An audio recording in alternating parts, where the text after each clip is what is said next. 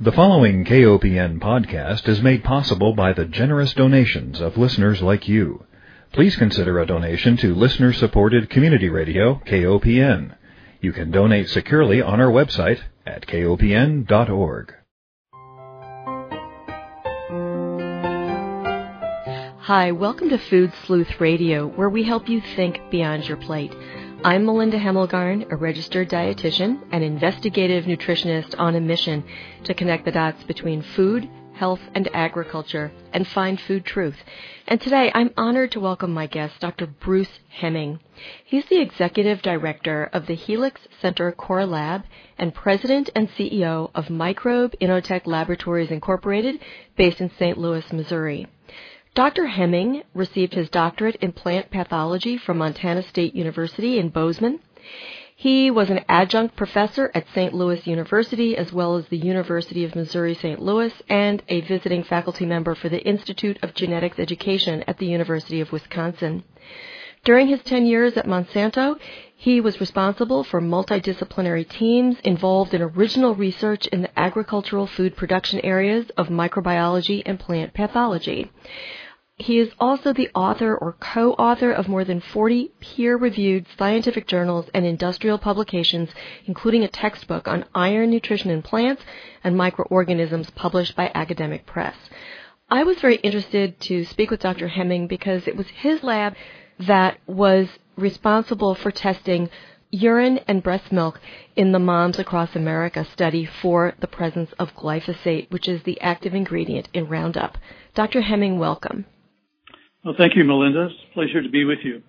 I'm so interested in the work that you do. Tell me a little bit first about how you became interested in plant pathology and microbiology. Became interested in microbiology actually as a child, probably because I was growing up in the space program era in the 50s and 60s, and so science was pushed quite strongly in the various schools. My parents gave me a Gilbert chemistry set as a child, and I remember having an explosion in my bedroom, uh, coating ceilings with the crystal violet, things of that nature. Uh, they gave me also a microscope at that time, and so my interest towards uh, microscopy uh, continued, and that's how I basically finished my uh, bachelor's degree in microbiology. Well, that's very interesting. So, what was your first job out of your PhD program? Did you go to Monsanto then, or did you do some other work before then? Well, after getting the Preacher of Hate and Discontent degree, PhD, I went straight to Monsanto as actually one of the probably the first 30 into the biotechnology program at Monsanto. And it was a it was a great time and a great experience. And you also developed some patents while you were there. Yes, I was fortunate that uh, within the first year, I uh, and my colleagues uh, basically discovered that all fluorescent pseudomonads, or these bacteria that fluoresce when the black light is shown on, on them, they all lack the ability to break down milk sugar. And we were looking for a way of stamping the big red M, if you will, at that time on Monsanto onto an organism so that we could track and follow it in the environment. And so by discovering that uh, Jacob and Monod got the Nobel Prize for describing the first genes, the lac operon, the lac ZY genes became a possibility for us to mark these organisms to track and follow them. So that was the first patent with Monsanto, yes. So then you decided to leave Monsanto and start your own lab. Do you want to talk a little bit about that transition? Sure. After about nine years of working with Monsanto, the uh, company was offering a voluntary separations program, and I opted to take that voluntary separations program. I had just been put on a committee that awarded technical excellence at all the different grade levels when I saw that budget cut in half. So I realized that despite corporate speak, that it would probably be in my best interest. I had been basically courted by Battelle, Pacific Northwest Labs, to head up their wetlands microbiology group. And so that's when I first began making my mental break with Monsanto. When the opportunity came to take the voluntary separations program, I, by that time I had decided I would, wanted to have my own laboratory. And so the opportunity arose to found Microbe Inotech Laboratories, which is now in its 25th year of operations. Well, I know that there's been a lot of concern about Monsanto's Roundup, and in particular the active ingredient glyphosate. There's also concern about the inert ingredients, but we know less about that.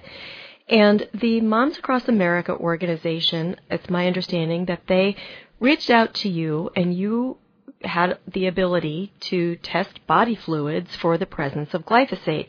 And it's my understanding that it's very difficult to find labs that will do that test, even though the compound is so ubiquitous in our environment, especially in the Mississippi River watershed, that people are concerned about, gosh, is it in my food? Is it in me? What is it doing there?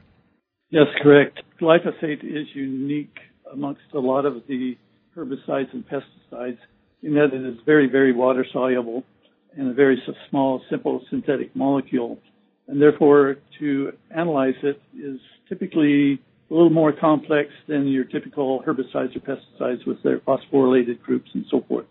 So we have been testing glyphosate for a number of years, probably on the order of five or six years, when two years ago, Moms Across America called up just after Christmas and asked, they said that they had searched the country trying to find someone that would test for glyphosate in water, urine, or mother's breast milk for an individual. And I indicated, well, I can understand the problem.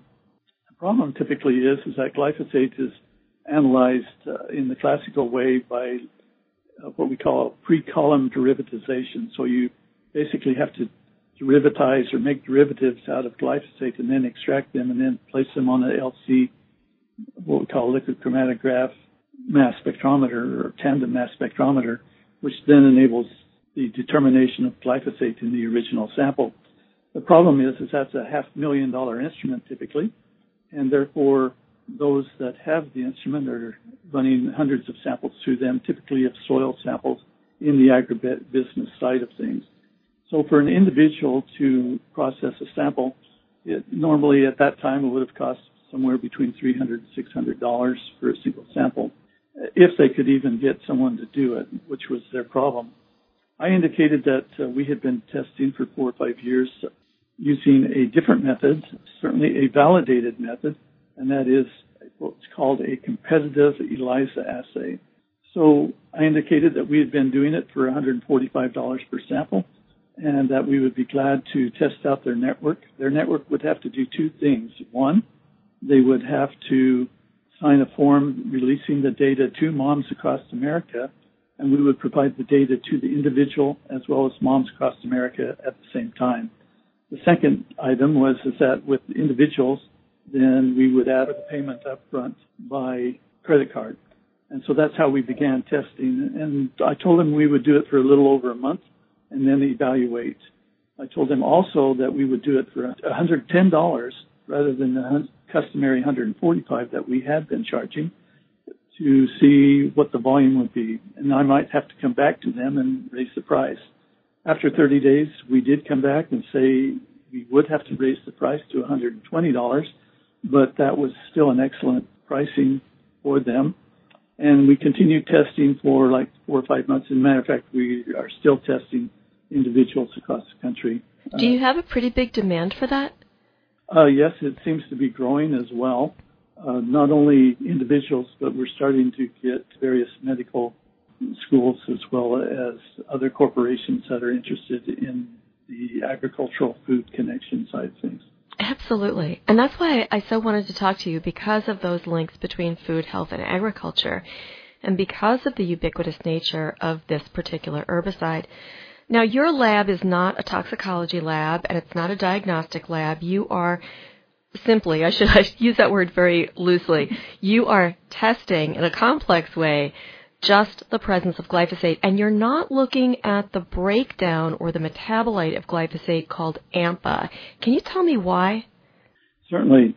First of all, we are a microbiology laboratory, environmental microbiology.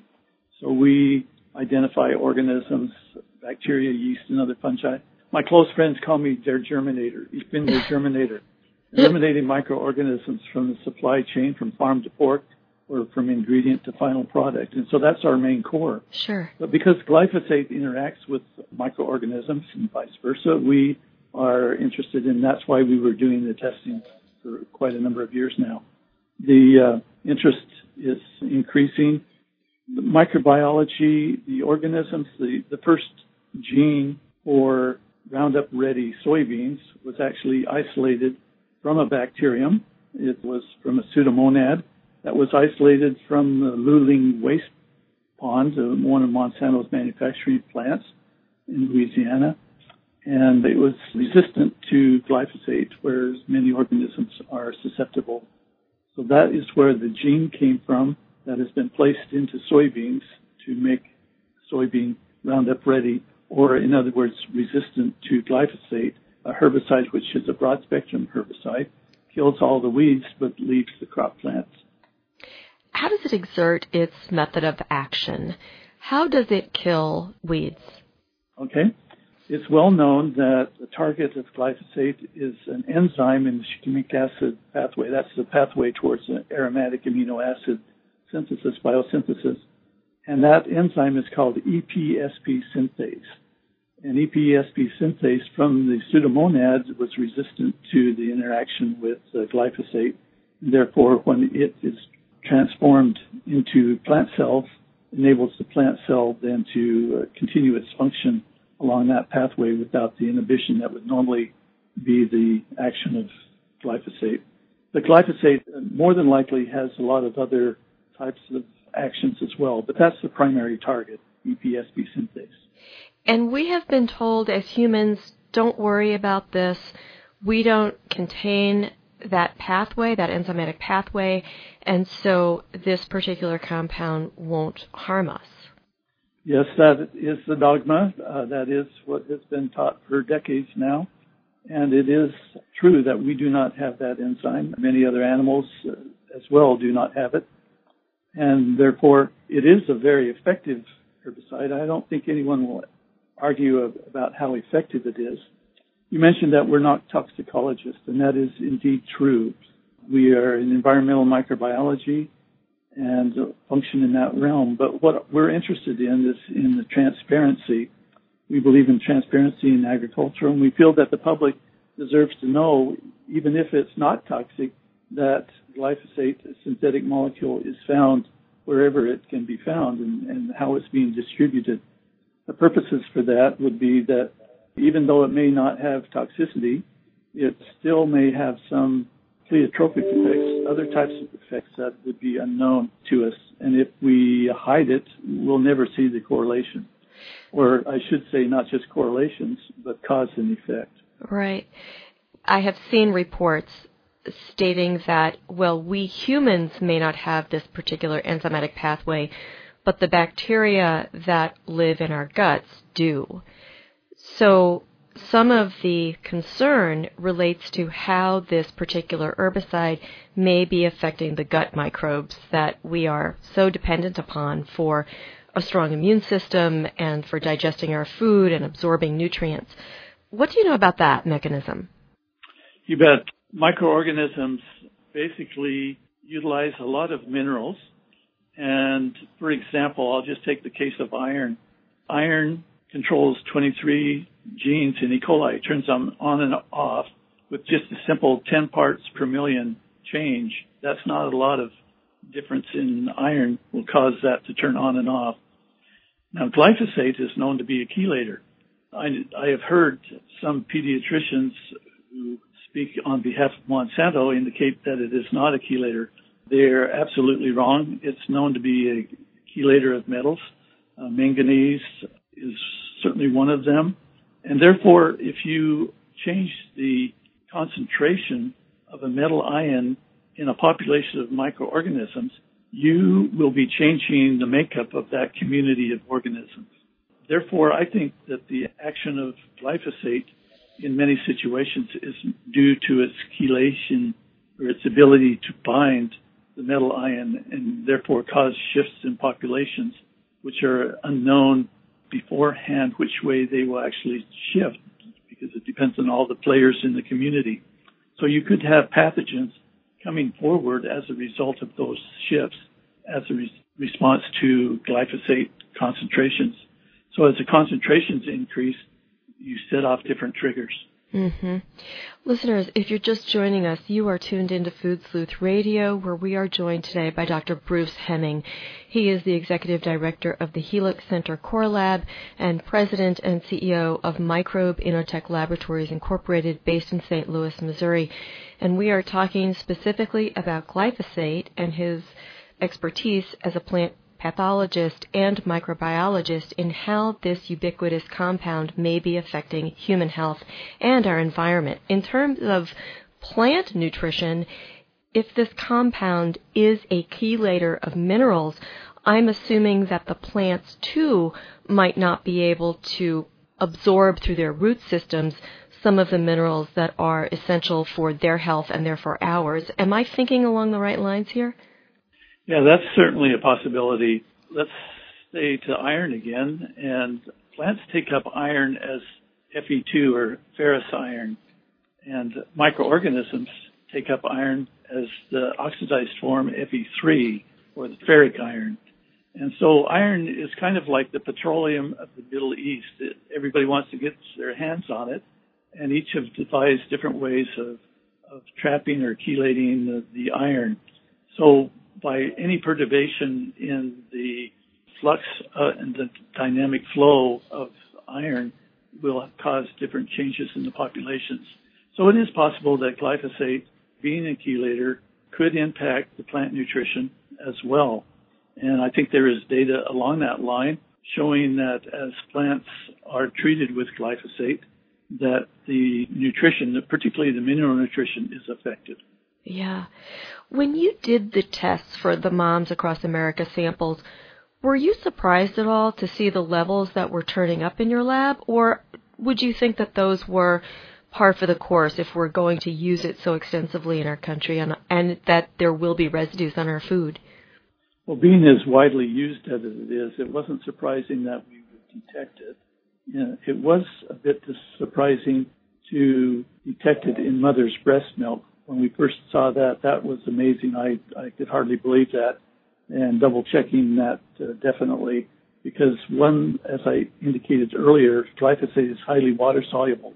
So for it to go into the mother's breast milk would be rather unusual. Unfortunately, we did not have a urine sample from that same individual. So those same individuals, over a period of time, we tested very small sample. It's only about 10 samples and three of those 10 turned out to be positive. And they were definitely positive with low level, very low levels of glyphosate. We're talking on the order of one to two, at most 12 parts per billion in any of the samples that we've looked at, be they water, urine, or, or mother's breast milk. So we're talking about vanishingly, vanishingly small, but the impact of the, due to chelation could still be there. As I said, it doesn't take too much of a change to turn on and off various gene functions. Yeah.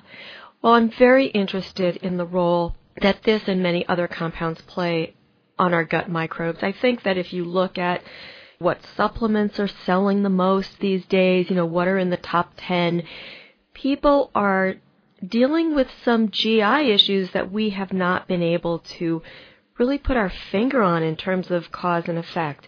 And so, even though we do see the chelation effects of glyphosate, I'm also curious to know how the glyphosate might also be interacting with other herbicide or pesticide residues that might be in our food, or nitrates, or say some of the other endocrine disruptors that might be present in our diet. So it's this big soup that we're dealing with, and we're trying to tease out individual molecules. I think from a scientific perspective, it must be really difficult to connect the dots there are a lot of different parameters that come to play. Most recently, there's some work that has been coming out on autism, which really kind of surprised me, where it's been pointed out that the microflora between autistic children and, and the normal population are quite significantly different. And it boiled down to one bacterium, which really surprised me, uh, being Lactobacillus reuteri and that strain turns out to produce a oxytocin-like molecule, which is involved in a, a lot of different hormonal interactions in, in mankind as well. So I, I think there's a lot of factors that we do not know about, and therefore, although we're not toxicologists, we are uh, adept and skillful biochemists, chemists, and microbiologists.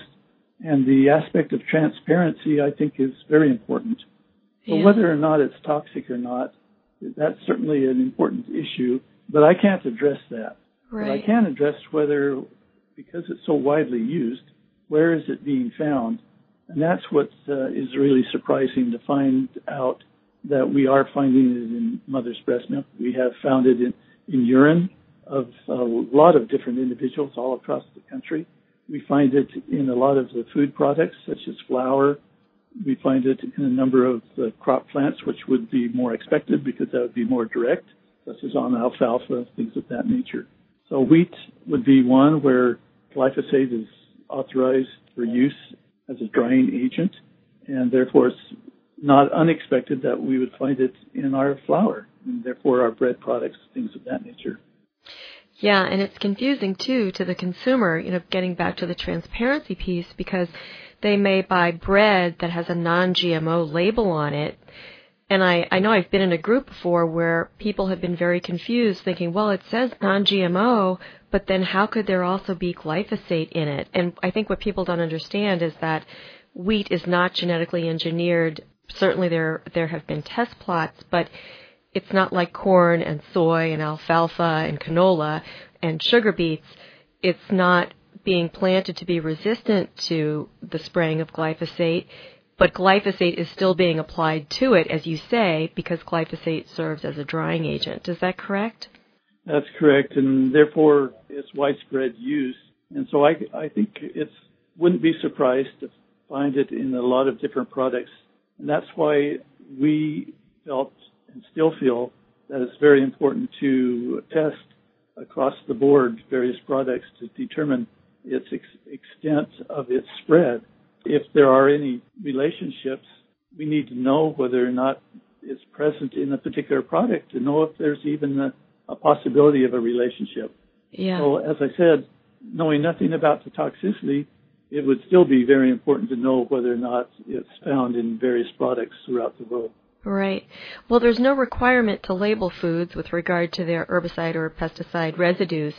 But what I tell consumers as a dietitian who, if there are people who want to avoid this compound and other herbicides and pesticides, their best avenue of food purchasing at this point in time is to choose the organic label. It's the best we've got. Yeah, and that's problematic. It is possible to have organic materials test positive for glyphosate. We've tested California wines and have discovered that uh, both in organically labeled as well as non-organic labeled wine also both have glyphosate. How is that possible if it's not allowed in the organic system?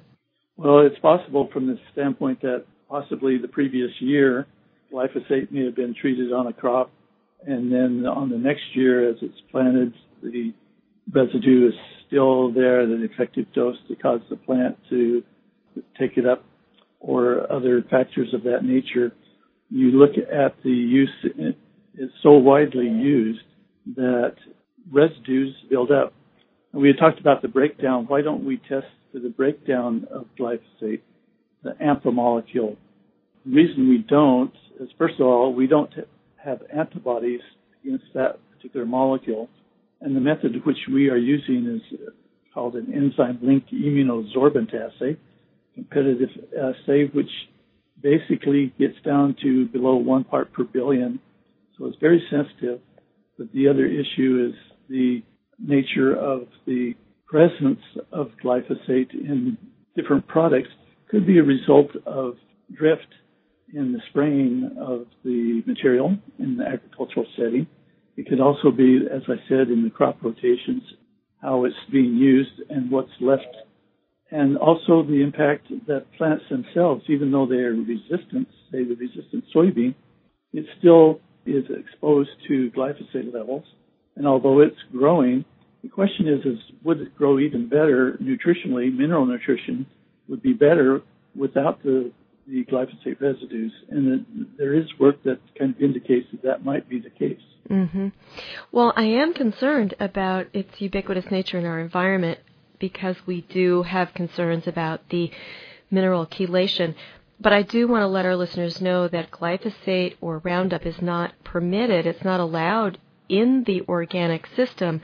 So if it turns up in an organic product, as you explained, it must be due to drift. Or I have seen reports from the USGS showing that in the Mississippi River watershed in which we both live, glyphosate is present in rainwater.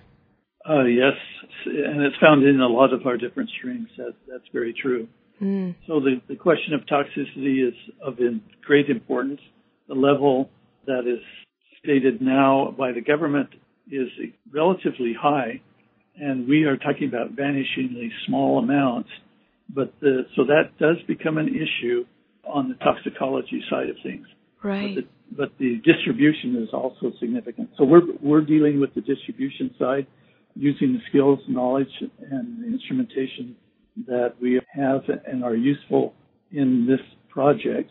We also are looking at the installation of a, an LC mass spectrometer, one of these half million dollar instruments, and expect within the next three to six months of, of having an instrument like that in our laboratory so that we can do both the confirmation and the hand in glove type of testing the Canadian government showed that the assay that we're using is very effective, and they're recommending it for use in water samples and indicate that 95% of the samples that are submitted for glyphosate testing using an LC mass spec could be done using this assay, saving hundreds of thousands of dollars. So the assay is good, it's solid, and in fact, it was initially developed at Monsanto and then it went out to the commercial sector and it's gone through a number of reiterations and improvements. And that was also agreed upon by uh, two Monsanto toxicologists who visited our lab about two years ago. Well, Dr. Hemming, unfortunately our time is up, but I want to thank you so much for being with me and for explaining your work. I will make sure that we have a link to your lab so people can learn more about what you do.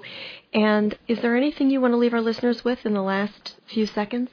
Well, if there are any issues relating to microbiology, those are the issues that we are close to our hearts, and we are dead set on solving the mysteries as it relates to the microbial communities. So it's been a pleasure speaking with you, and I thank you for the opportunity and the invitation to spoken with you. Well, thank you, Dr. Hemming. In closing, I want to thank our listeners for joining us. I want to remind everyone that Food Sleuth Radio is produced by Dan Hemmelgarn at KOPN Studios in beautiful downtown Columbia, Missouri. And thanks again to Dr. Bruce Hemming. He is the president and CEO of Microbe Inotech Laboratories Incorporated and executive director of the Helix Center Core Lab based in St. Louis, Missouri. Thank you, Dr. Hemming. Thank you.